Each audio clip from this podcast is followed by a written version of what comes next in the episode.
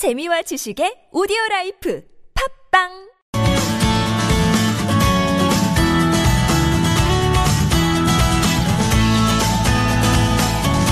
자, 서울 서울 황원찬입니다. 2부 시작됐습니다. 앞으로 수요일 2부 상담은 SH 서울주택도시공사 임대주택 관련 상담 그리고 주택 전월세 관련 상담 격주로 만나볼 겁니다. 오늘 예고해드린 대로 주택 전월세 관련 상담 진행할 겁니다. 서울시 전월세 보증금 지원센터 남가영 상담위원 함께 해주시겠습니다. 어서 오십시오. 네, 안녕하십니까. 위원님도 이제 개편 이후에 변함없이 예, 쭉 저희와 함께 해주셔야 됩니다. 열심히 네. 하겠습니다. 아, 왜, 왜 이렇게 짐 빠져 하세요?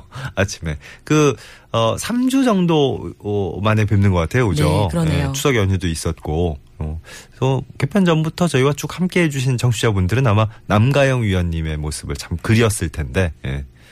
아, 짐 빠져 하시는 게 아니라고요? 네. 아, 이거 왜 이렇게 라디오에서 제스처를 그렇게, 예. 아주 저 힘내는, 불끈, 불끈 힘내는 모습을, 파이팅 하는 모습을 저희 무슨 올림픽 출정식 같았습니다. 국가대표 출정식 같이. 예. 파이팅 할 수 있다고 사인을 주셨어요. 자, 샵 0951번 50원 유료 문자, 전화 027769595번, SNS 카카오톡은 TBS 라디오와 플러스 친구 맺으시면 무료로 참여하실 수 있겠습니다.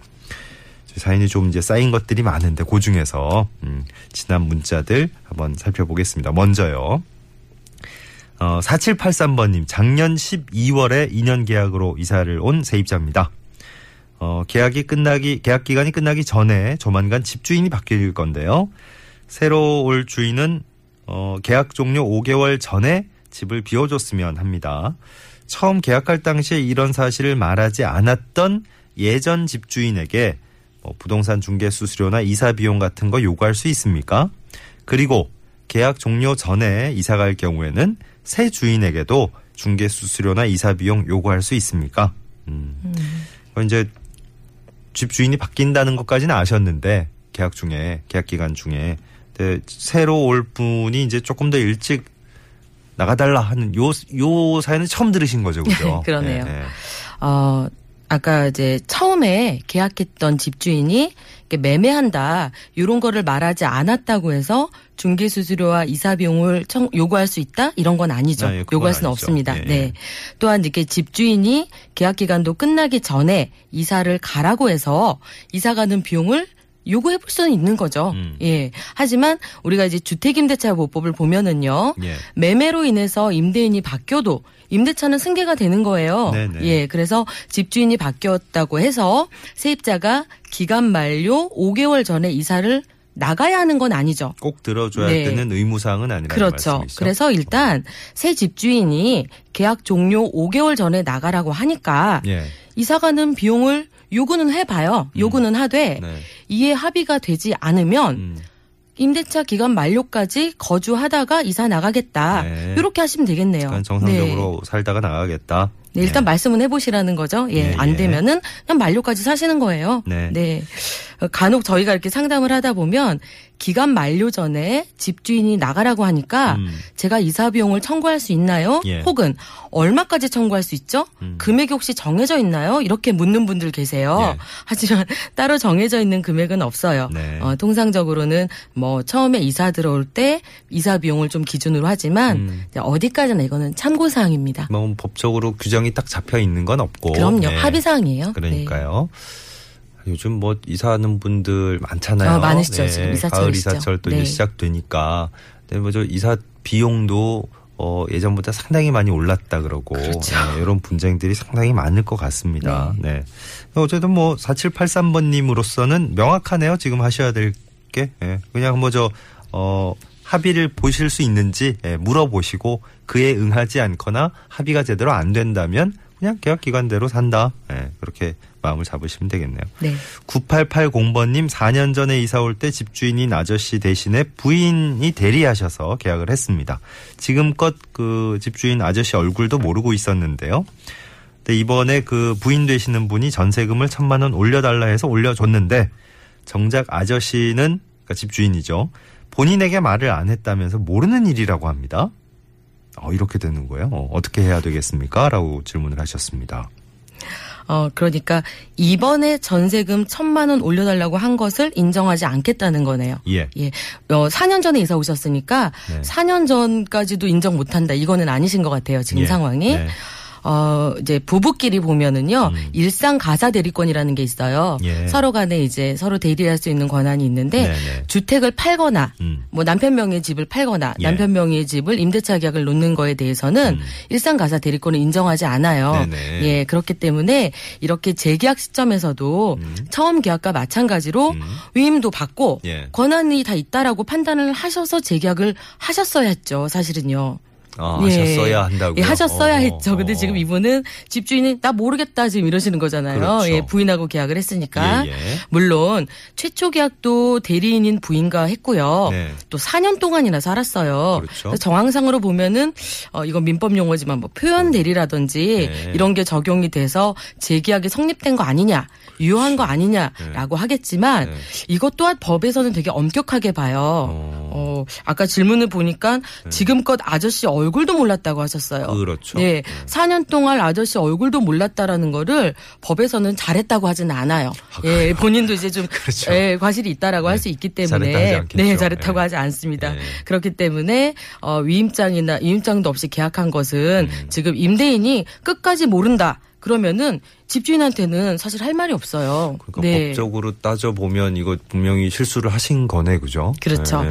어, 그래서 어 남편분이 끝까지 모르는 일이다 하면은 이 집주인 본인한테는 할 말은 없어요. 음. 하지만 그 권한 없 그러니까 권한도 없이 대리권을 행사한 그 부인에게는 예. 책임 추궁을 할 수 있어요. 네네. 그러니까 집주인 어, 집주인에 대해서 대리에 대한 거를 받지 않고 본인이 지금 맘대로 계약을 했단 말이에요, 음. 예, 부인이. 예, 예. 그러면은 사실은 위임장이 없다 하더라도 음. 나중에 남편으로부터 인정이라도 받아줘야 되는 거예요. 네. 그런데 지금 인정도 못 받고 있는 상황이잖아요. 예, 예. 그래서 지금 뭐 이분이 하셔야 될 거는 집주인한테 남편의 추인을 못 받아준 거에 대해서 네. 뭐 거기에 대한 손해를 나 부인한테 청구하겠다. 뭐 이렇게 주장할 수밖에 없겠어요. 음. 그렇군요. 네. 맨 처음에 계약 맺을 당시에 대리 계약하신 뭐 위임 받은 거를 한번 어, 자세히 확인을 하셨겠습니다만 그 이후에도 이런 상황이 없으리란 보장은 없잖아요, 진짜. 살다 보면 한 4년 정도나 있었는데 어, 그렇구나. 이거 좀 생각 생각 없이 그냥 무턱대고 믿고 하셨다가 나중에 큰 코 다칠 수 있겠네요. 재계약을 하실 때도 어. 반드시 남편의 그 위임 사실에 대한 확인을 예. 하시고 진행을 하셔야 됩니다. 네. 그, 어, 7529번님이 앞서 맨 첫 번째 사연 듣고 얘기를 하셨나 봐요. 갑자기 그, 어, 계약 기간 중에 그 새 주인이 들어올 경우, 그러니까 주인이 바뀌면 계약서를 새로 써야 되는 겁니까? 라는 추가 질문을 하셨는데요. 음, 좀 전에 아까 이제 말씀을 좀 전에 말씀드린 것처럼 주택임대차 보호법 3조 사항을 보면요. 네. 임차 주택의 양수인 즉 쉽게 말하면 매매로 인해서 소유자가 바뀐다 하더라도 어, 임대인의 지위를 승계한 것으로 본다. 즉 음. 그대로. 자독 승계이기 네. 때문에 계약 기간 만료에는 변함이 없습니다. 네. 네. 계약 내용 자체도 그대로 이제 승계가 되는 임대인 거니까. 지위가 승계되는. 거니까요. 예, 예. 네. 자, 샵 0951번 50원 유료 문자 열려 있고요. 전화 02776-9595번 또 SNS 카카오톡 플러스 친구 메뉴에서 TBS 라디오와 검색하신 다음에 어, 친구 맺게 해주시면 1대1 채팅창에서 개인정보 동의창 뜰 텐데요. 이 동의 누르시고 성함 연락처 입력해 주시고 이용해 주시면 되겠습니다.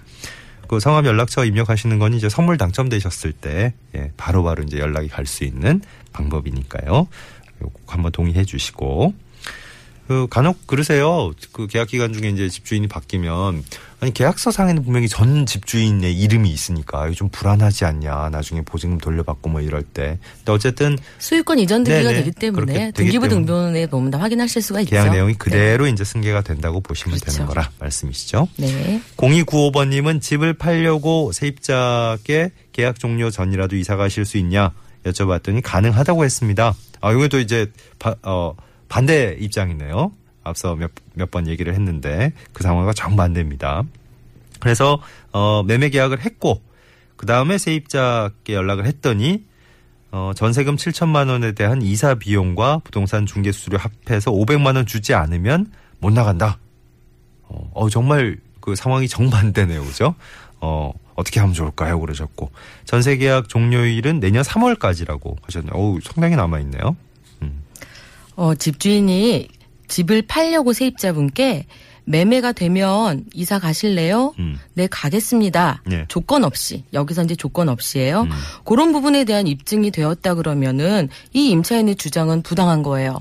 그러니까 이게 처음에 얘기가 될 때 조건 없이 가실래요? 어, 라고 이제 조건 아니면 없이가 매매가 되면 이사 어, 가실래요? 그러니까 과로가 예. 과로가 처진 건데 그렇죠. 0295번님 입장에서는 이제 그렇게 해석을 하신 거고 아니면은 그 이사 비용을 그때 얘기를 하셔야죠. 그러니까 이사 비용을 주면 계약 기간 종료 전이라도 나가겠습니다. 음, 그런데 지금 요 상황은요. 구체적인 합의 사실이 입증이 안 되는 거예요. 예. 네, 그래서 이사 가실 수 있, 냐고 여쭤봤더니 가능하다고 했거든요, 지금. 음, 음. 예, 그것만으로는 매매 시에 이사 간다라고 입증이 됐다고 보기엔 좀 어렵습니다. 아, 그래요? 예. 음. 그래서 어 계약 기간 만료가 내년 3월이거든요. 네.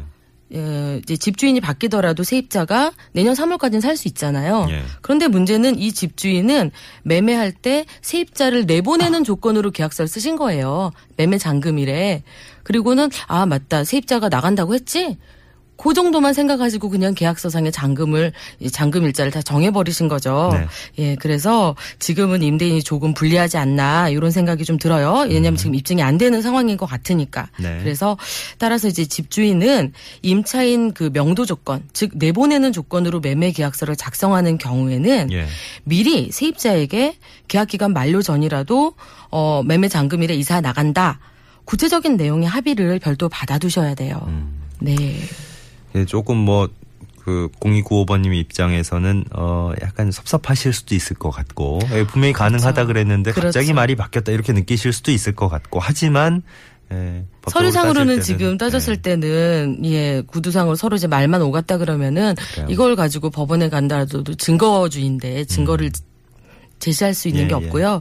또 세입자에게 어 저기 계약 기간 종료 전이라도 이사 갈 수 있죠라고 했을 네. 때 임차인 가족이 아닌 음. 반드시 본인에게 받아 주셔야 아, 돼요. 계약 당사자. 네. 네. 그렇죠. 그또 세입자도 세입자 입장에서도 또 어, 나중에, 아니, 이- 이거는 원래 그런 걸 전제로 깔고 물어보신 거 아니었어요? 당연한 거 아니에요? 계약 기간이 아직 한참 남았는데, 이렇게 생각하실 수도 있으니까. 그렇기 때문에 구체적으로 그러니까. 예, 가능한 한. 예.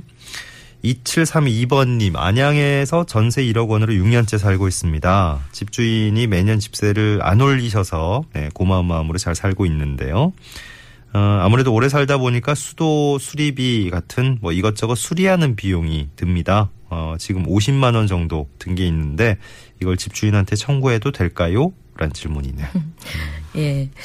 일단 이 50만 원이라는 돈이 어느 한 군데 수선하는 비용이 아니네요. 예. 이것저것이시기 때문에 예, 예. 구체적으로 이거는 집주인이 해줘야 되네요. 이건 세입자가 고쳐 써야 되네요.라고 네. 말씀을 어, 드리긴 좀 어려워요. 예. 그런데 이제 예전에도 몇 번 말씀드렸지만 판례에서 보면 손쉽게 고칠 수 있는 것은 세입자도 관리상 의무가 있기 때문에 세입자가 고쳐서 사용하시되 음.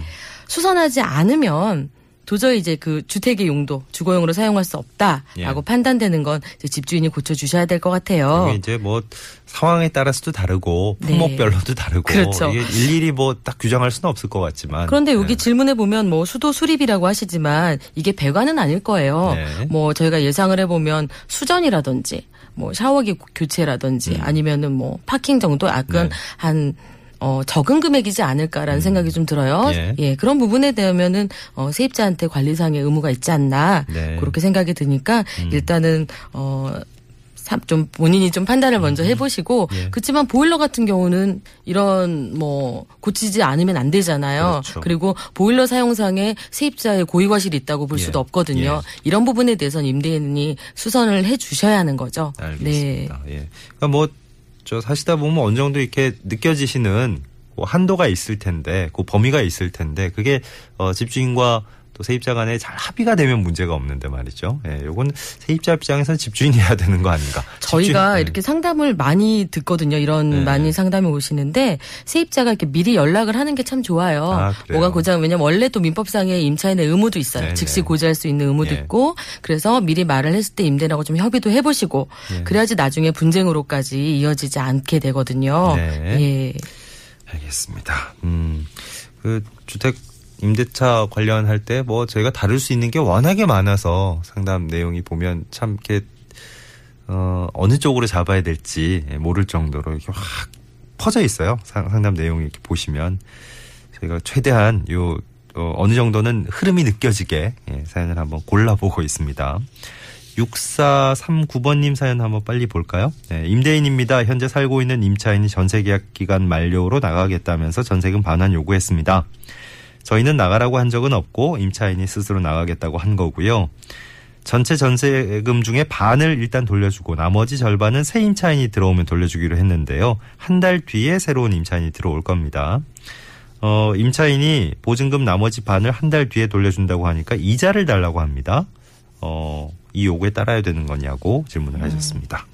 일단 세입자가 계약 기간 만료 한 달 전부터 나간다고 통보를 했으면은 어 이사 가는 이상 보증금에 대한 거는 임대인이 해 주셔야 되는 거예요. 전세 예, 계약 임대- 끝날 때 이제 그렇죠. 딱 다. 네, 다 네. 주셔야 되는 거예요. 네. 법적으로는. 네. 그렇지만 집주인이 여기서 나가라고 했다, 나가라고 안 했다. 이건 중요한 거는 아니세요. 음. 예, 예. 그래서 이사하면서 짐을 다 뺐고요. 네. 보증금 반은 돌려줬고 음. 이제 반은 한 달 후에 돌려준다고 하시면은 예. 그 돌려주지 않은 반에 대해서는 지연 이자를 청구할 수는 있어요. 어, 이게 뭐 가능은 한 거다. 예, 뭐 청구는 가능하지만 예. 어 지연 이자에 대해서 세입자가 빌린 실제 금 음, 그런 이자율에 대해서는 아니고 네. 어 예를 들어서 뭐 되게 비싼 금리의 이자를 썼다라고 예, 예. 해서 그거를 다 청구할 수는 없고 음. 법정 이율 뭐 연 5%에 대한 청구는 네. 가능하다고 보겠습니다. 알겠습니다. 요것도 이제 통상 그렇게 한다는 말씀이신가요? 네. 아니 이거는 네. 이제 청구는 가능해요. 아, 네. 그러니까요. 예. 그 이율 정하는 데 있어서는 뭐 통상적으로 그 정도, 예, 연 5% 정도. 자, 서울시 전월세 보증금 지원센터 남가영 상담위원과 함께한 시간 오늘 여기서 마무리합니다. 감사했습니다.